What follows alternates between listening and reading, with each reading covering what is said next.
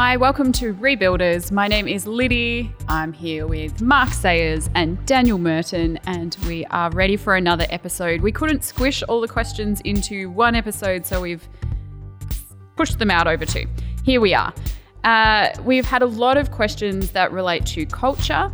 Uh, and just as I said at the beginning of last episode, we will be uh, releasing a five episode series that looks at culture and these meta changes that are happening in culture. But there are a few more specific ones that we wanted to explore in more detail in relation to the questions that have come in. So we're going to do that today. Anything you guys want to share with us before we kick off? I just ate a donut. Daniel just ate a donut. The, the, I ate a donut too, but we're slightly we're we're speculating that in these pandemic times whether they were mm. cooked yesterday. Yeah, and Yeah. I don't know what to say to that. Yeah, yeah, Look, we're all doing our part for the pandemic, but Yeah. this is a new yeah. low. We're happy to be confined to our houses with papers and roadblocks and police helicopters flying over us, but don't Day make old us eat- donuts. Don't, day old donuts. I mean, seriously. if you want to break a man's spirit, Ah, needless to say, um, I've you know had to dissipate a lot of anger in this Yeah. workplace today. yes, yes, Um, this uh, particular episode, we want to focus on some more, um, yeah, specific questions that have come in about culture. And I guess this first one that we're going to explore can kind of go under the banner of what on earth is happening in culture. And many of these questions have been coming in from people in America living and feeling the tensions in real life. What would you say to them? Yeah. I think there's something very unique happening in the US at the moment. I think we've had this global pandemic, which has happened everywhere, um, you know, from Trinidad and Tobago to Vietnam to Norway. And there is this commonality that we're all going through with that. Um, I think there's something particularly unique happening in the US at the moment. Um, there are other countries which have been politically polarized alongside um, uh, the pandemic, like say uh, Brazil, you know, India with the citizenship alongside the pandemic. But you know what we're having in America is multi crises at once. So in a sense, um, you know what other countries experiencing is not like the US because it's not just like two crises; it's multiple crises Yes. simultaneously. Um, you have um, the crises, politi- deep political crises of polarization, uh, and increased, I would say now, radicalization of politics. Um, you have a profound distrust of institutions across the board. Um, you've had a profound, the core heart of the American financial system, still flowing from the GFC, a profound financial crises and inequality crises. Um, since uh, the George Floyd video, um, and it was already well and truly brewing before then, a crisis around police brutality, particularly towards African American people, which obviously deeply links into the issue of race uh, in the US, which has become so profound. And there's this moment, probably not seen since the 1960s, of, of, of wrestling with the issue of race in, in the United States. Um, you have a profound city versus country tension that's happening. Um, you have sort of almost like a existential um, thing hitting a number of cities. Like, what is the future of these cities, like San Francisco and New York, you know, post pandemic, and with you know after the protests and so on. Um, you have um, you know a deep uh, technological disruption as we move to automation and you know robotics and um, Silicon Valley. Um, you have a profound um, environmental challenges. Um, uh, you know, I think as we're recording, there's fires in Northern California Yeah. and you know a significant hurricane hitting um, uh, Texas and Louisiana, and um, uh, you know you you also have this moment where America's been the unipolar power since the fall of the Berlin Wall since 1989, 1990, um, and now the rise of China, who is seriously um, challenging, but also other powers, um, India and, and the rest of the world catching up. Um, all of these are profound destabilizing things. Um, so you know, if you're in America and you're feeling this sense of wow, it's it feels crazy, there's a reason for that. Yeah. And what the pandemic has done is, I just think, accelerated all of these things simultaneously. Um, so you know, it's it's pretty intense, and um, if you feel like it's gone mad, um, that's true. And, and, it's interesting. I've been reflecting on it. It's like it's like so many of these different trends that you see around the world, and oh, that trend's maybe happening in Eastern Europe, or that trend's happening um, in the Middle East. It's like they're all happening in America at the same time. Yeah. Um, violence is is another one. You know, like it's there's not another Western country where you. I'm just in, as we just before we recorded that. You know, you've had shootings at protests and armed militias squaring off, and you know, it's not something you see in any other Western country. No. And um, you know, I, I, think you know, I, I, think you know, I just read Bruno Maçães, who I've quoted before on here, his book about America, and his his his argument is it's less about decline, which many people feel. It's actually more about America transitioning into something new. Um, and um, yeah, so uh, I think it's a transitional moment for the US into something new. And in some ways, I think America's making a break with the West. Um, that probably is almost could be a whole podcast in of itself. Um, but it's normal that these transitional moments that you feel all these tensions um, you know, at the same time. The second thing I would say in that, um, and I think this is something that's become more apparent to me since I've written things like Reappearing Church and what I've spoken about on um, uh, this cultural moment is I've talked about post Christianity being over the entire West, um, but I think it's become, become so clear to me that it's almost like a new kind of post Christianity is emerging okay. in the US. Maybe it was always there, um, but it's very different to the post Christianity which we experience in Australia, New Zealand, or Canada, or Europe. Um, and I would say what's interesting about everything I'm seeing in the US is there is this deep religious framing over all of it. Um, uh, you saw after the George Floyd um, killing and the subsequent protests, you know, it spill out into you know Western Europe, and you saw it in Brussels um, you know, rioting around some of the, I guess, you know, deep divisions um, you find in places like Brussels between um, migrants and um, uh, people who are born in Europe. Um, but what's interesting, how it plays out in the US, there's this deep religious language around all of it. There's deep religious language around technology and even this desire to become transhuman. There's this deep religious language which infuses the platforms of both the Democrats and the Republicans. And so there's this really interesting moment where America uh, you know, the question that has been asked of me so much when I've been in America is, will America become like Europe or will we become like you guys in Australia? And my answer now is like, no, this is something completely different. So I, I would say America is fusing this much more um, religiously febrile, sort of fervent um, post Christianity where almost like the post-Christianity, I think in lots of Europe and Australia, it's almost like apathetic. Mm. it's, oh, you know, that's right. People, you know, we're not trying to be nice people. Where there is, I heard someone say it's interesting. I heard a, a really interesting conversation between a Jewish think, a Jewish American thinker, and a Muslim American thinker, and their both thing was America's stuck in revivalism. So whatever America does, it's going to be revivalist. So it's either going to be a post-Christian revivalism so even you know the question, you know, will will America finally atone for racism? It's fascinating the Christian language, even mm. used by mm. non-Christians. Um, you know, will finally we atone for the inequality in this country? Will the president be able to be a healer or a hurter? It's all this really fascinating, you know, revivalist language. So I sort of feel like America's going to have a revival. but the people of God need to pray that that's a Christ-centered revival, yeah, and um, you know a Christian revival. Um, so I think um, what's happening with America is profoundly different to what's happening. There's some analogies to other places in the world, but there's something profoundly new mm. happening there. Mm. We've got like a bunch of friends, and like I know a lot of our listeners are from places like America. Um, what would your encouragement be to them at this time in the middle of this well, I mean, like the, the big message that I've been on about for the last little while has been crisis leads to renewal. So if you're having multi crisis, man, maybe there's the real possibility you have a multi renewal. Um, and, you know, I, I really have sensed, you know, I, I really did sense in my last couple of years of visiting the US really regularly that, that things were changing and were heading in this new direction. I could palpably feel it. At the same time, my apprehension around that was also allayed by the sense that I was just meeting wonderful people.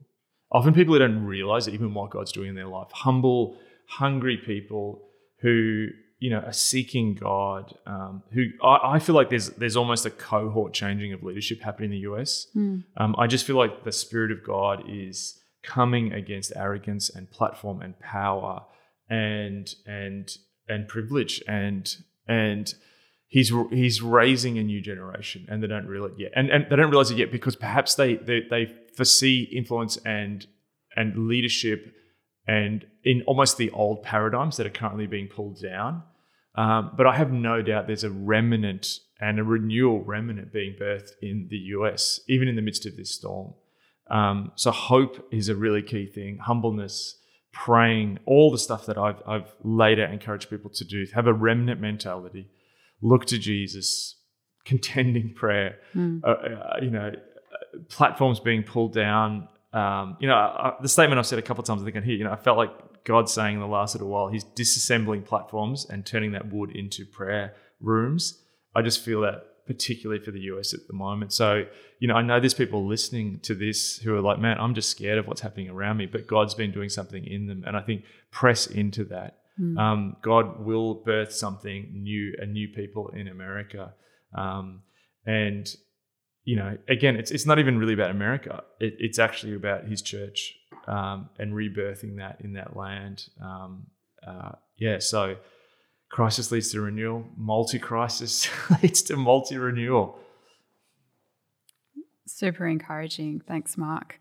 We also have a number of questions relating to America, but from people outside of America. I'm just going to read you out a couple and hand over to you. How are countries perceiving what's happening in the US with its handling of COVID 19, racial tensions, politics, natural disasters, etc.? And the other one, why are our news feeds dominated by what's happening in the US when there's a whole world out there to be reached? Hmm. Yeah, this this is a big and growing one, um, and I think partially this has been exacerbated by a couple things. Um, when you know over the last little while, um, as America has gone into this place where I guess it's in a sense it's less powerful and less influential in the world. At the same time, in terms of hard power, um, for many years America had soft power, um, from Elvis Presley to Hollywood glamour to Coca Cola and consumerism. You know, and you know you think about post-war Europe in the 1960s. There was this deep fear that European culture and classical music and architecture would be overrun by Americanism. And part of that fear was driven by the allure. You know, I mean, how do you compete with, you know, James Dean and, you know, the Golden Arches in Disneyland? I mean, how do you? It's a good question.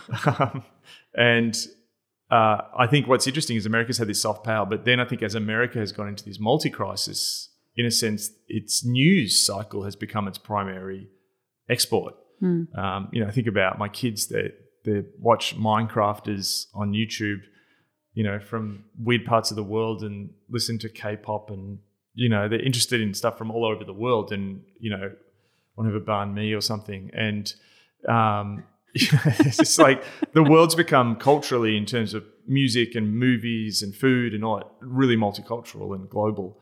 Um, but it's like America switched from Hollywood to cable news and, and Twitter and, and this. So there's this sense where this really interesting moment where we're locked down and more connected to our local environment than ever before. You know, we talked about, I think in the previous episode, how we're so attuned to our state leaders because that's what has almost life and death decisions with us for COVID, it feels like.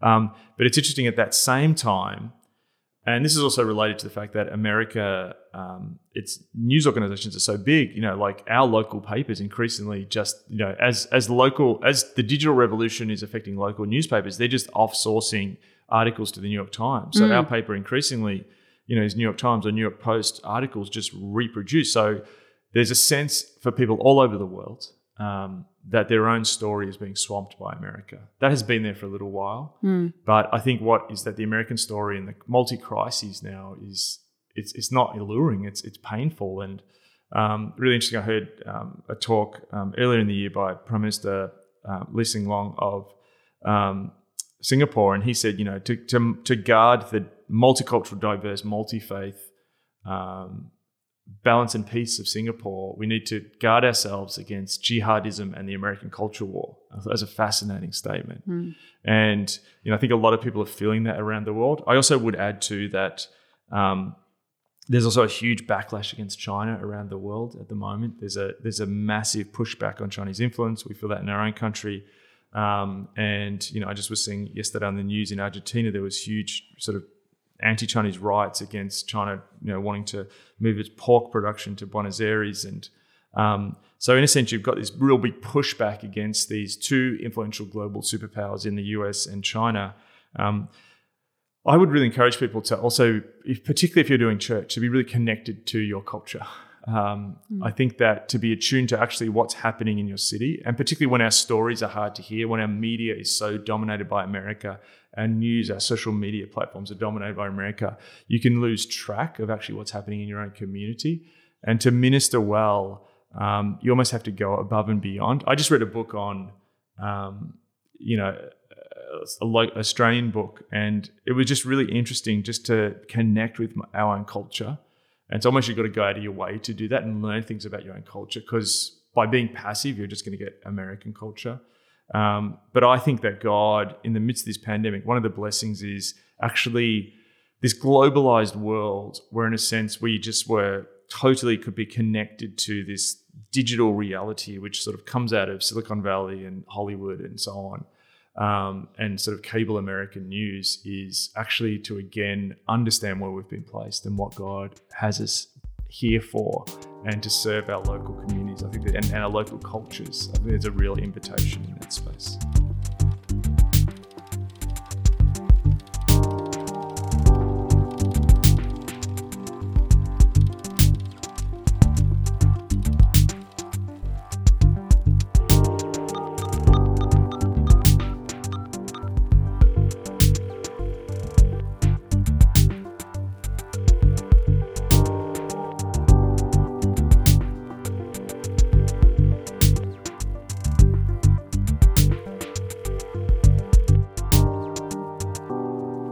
So, the last kind of area we want to touch on in these uh, pivoting episodes is dun dun dun conspiracy theories.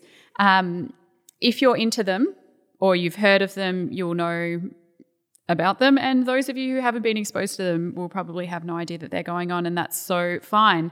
But we have been receiving a bunch of questions about conspiracy theories and how it's impacting people within churches. So we'd really love to address it. Um, Mark, it's growing, like QAnon, for example, um, as a conspiracy theory, it's growing within the church. What are conspiracy theories and how do we as Christ followers address this and approach it? Yeah. I guess that yeah, I think how you set that question out is is helpful. There's probably a bunch of people like, "What are you talking about? What is QAnon? Yeah, yeah. This is bizarre." Um, really interestingly, the two most biggest questions I have been sent to me in the last three months. Mm. One has been, what on earth's going on in America? And the second one has been, can you comment on QAnon? Can you comment on conspiracy theories? And it's not just like that's an interesting thing. It's literally like people like this is taking over my church. Yes. Um, and this isn't just like are my donuts a day old? No, this, that is a conspiracy. Maybe we'll do a separate episode for that. Yes. Um, okay, so w- there there is a there has been a, a marked increase in conspiracy theories, um, and QAnon is could literally we could do an entire season on what QAnon is and take it apart.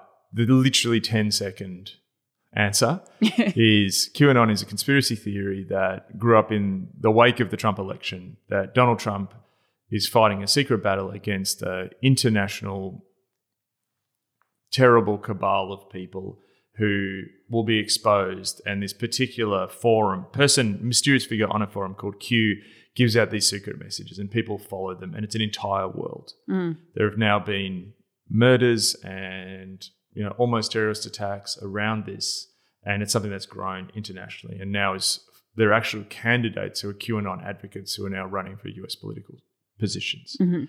Um, now, that's not the only conspiracy theories. Um, there are conspiracy theories um, growing at a rapid rate. Um, and um, okay, to take one step back, um, conspiracy theories, um, I would argue, are ultimately at their at their core religious. Um, humans are story creatures, and we look for stories to interpret the world. And um, I would put a lot of these conspiracy theories under the um, auspices of um, new religious movements. So, um, religious sociologists talk about new religious movements.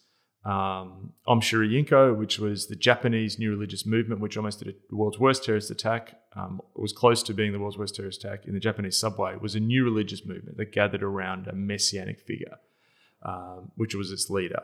That's now happening in the digital space. So, what you understood about cults and new religious movements before, um, imagine a lot of people saw that documentary series Wild Wild Country about you know, Osho and the Orange people in Oregon. Um, that's now happening, but in a digital space with people who may never meet each other. Um, and there's a bunch of these. There's not just QAnon. There was a fascinating um, podcast I listened to about um, how in new religious movements are beginning in Africa and other places around cryptocurrency. Right. And um, uh, there was another one around this fascinating one around social media about these people who had this um, movement where all, they, they it was like a cult, but none of the people were in the same space, but they got them to wear the same clothes and do these crimes. It was crazy. So what's happening is we're seeing what humans have always done, but it's now taking a digital form. And the second thing I would say is that partially this is also in response to the absolutely insane news cycle. We just in the last question we talked, people were like, the news cycle of America is now being exported across the world, and it's like sending me mad.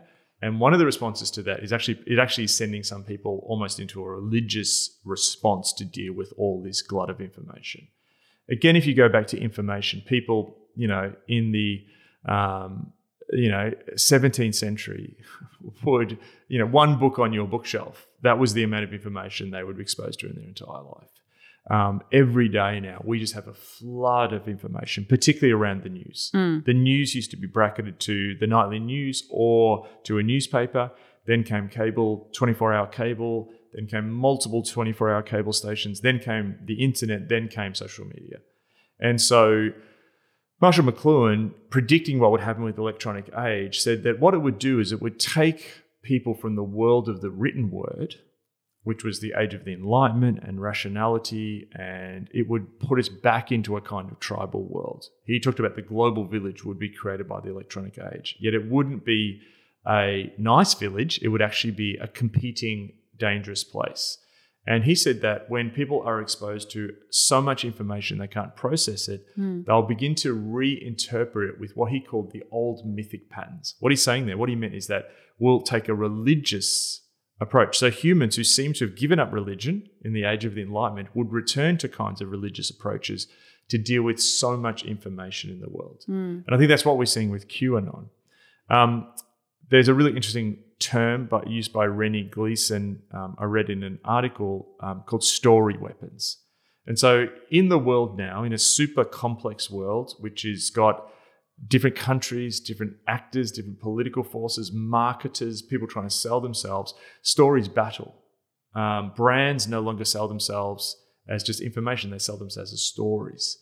Governments do that. Um, so, in a sense, what conspiracy theories are are stories which explain the world, but because humans have a God shaped hole, we process them through our religious, um, you know, part of us. I think we're, we're God shaped creatures, creatures with a God shaped hole. Um, so, a lot of people are trying to work out how to process this and are looking at it as conspiracy theories and um, you know, some of the questions coming in are people like, what happens when someone jumps onto this um, who is a Christian, a loved one, or even when people in churches, um, you know, experience this? I think we, uh, there's a one, to, read Yeah, out that one I'll- about the church? Yes. Uh, the question that came in asks Is it appropriate to leave my church if, in the middle of the pandemic, the majority of congreg- congregants and elders buy into conspiracy theories and are against masks and social distancing? Yeah. So th- there is a dangerous side to conspiracy theories. Um, and we need to understand that conspiracy theories um, are basically, um, you know, are, are actually story weapons, to use that term, Yeah. used to, to effect a purpose. Really interestingly, um, uh, I read the big book, it's called the Mitrokhin Files, which is basically the KGB's files on disinformation campaigns they ran against the West in the 19 like 40s, 50s, and 60s to destabilize the West. One of them was that fluoride kills you. So there was this big thing where they were planting stories in newspapers in the West. Um, the Russians actually deliberately cultivated the story that um, uh, Lee Harvey Oswald didn't operate alone. They planted a story in an Italian communist newspaper, which then went syndicated, and, and they were actually feeding this idea. Why? Because they wanted Americans to not trust their government, and then actually the government actually killed JFK. So there's people who benefit. Um, so much anti-Semitism has actually come from um, a document called the Protocols of the Elders of Zion, which was a document written by the Russian Secret Service of the Tsar called the Okhrana, which claimed the Jews were secretly running the world. And this was a book which claimed to have their secret plan. Um, that was created to actually create, destabilize um, um, resistance to the regime at that time. But that's had a whole life of itself. That's still one of the most popular books in the Middle East today. So these stories are often created to actually destabilize people and have um, political ends. A lot of what we're seeing in terms of conspiracy theories around um, the coronavirus are coming from political origins. Um, as the pandemic was politicized in places like the USA and in Brazil, um, conspiracy theories began to seep out around masks, around the origins, you know, of the virus, and so on. And they're flying backwards and forwards. China um, has been putting you know stories in various places that maybe the actual Wuhan, you know, like it wasn't the actual center. It was actually came out of Brazil in sewage samples, you know. And then people have traced the origins of those stories back, and they find they were planted in Chinese newspapers, you know. And so there's this sense that the world is awash in battling stories. Um, so humans are more religious than we thought. Conspiracy theories speak to a religious desire in us. But with any errant teaching, any heresy, we always need to bring these back to biblical truth. Um, and when something has kinds of religious frameworks over it, which almost compete with the gospel, and QAnon's a classic one that there is this messianic figure of Q who has this secret knowledge that only Yeah. the elect know, and the wicked will be destroyed, and the elect are let in on the secrets. All of this is class. It's this is Gnosticism. This is first century, oh, so, you know, second or third century heresies. Um, so I believe we need to see conspiracy theories actually as false teaching. That's a really hard, hard one that that person um, asks there. Yeah. Um, I just would say this. I read a book about the 1918 flu, um, Spanish flu, when the pandemic began.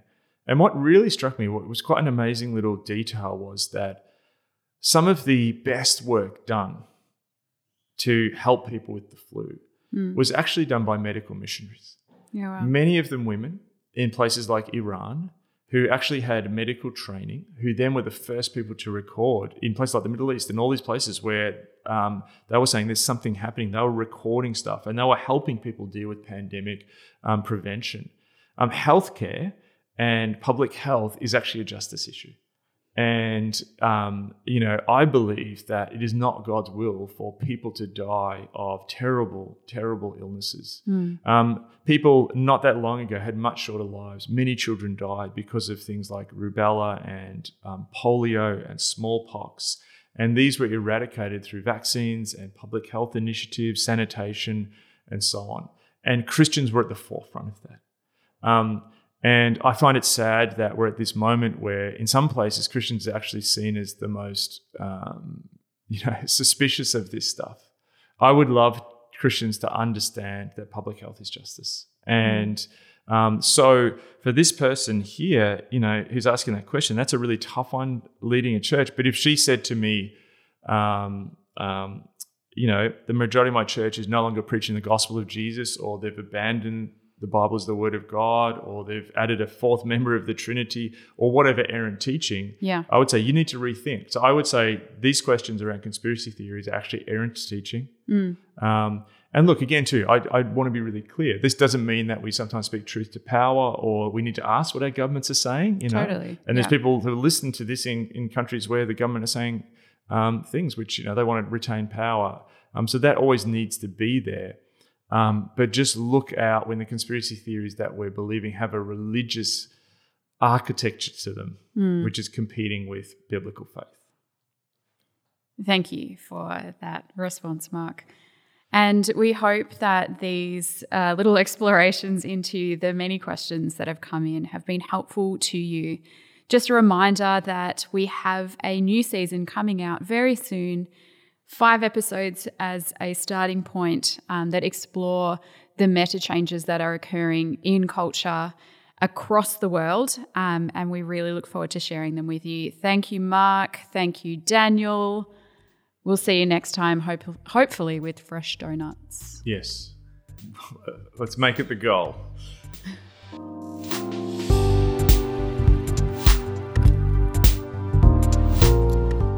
If your interest was piqued listening to anything in that episode about conspiracy theories or QAnon and you have more questions, Mark Sayers was interviewed by Christianity Today on their podcast Quick to Listen in September. The episode is called Why Someone You Love Might Join QAnon. We will pop the link in the episode notes. Encourage you to have a listen.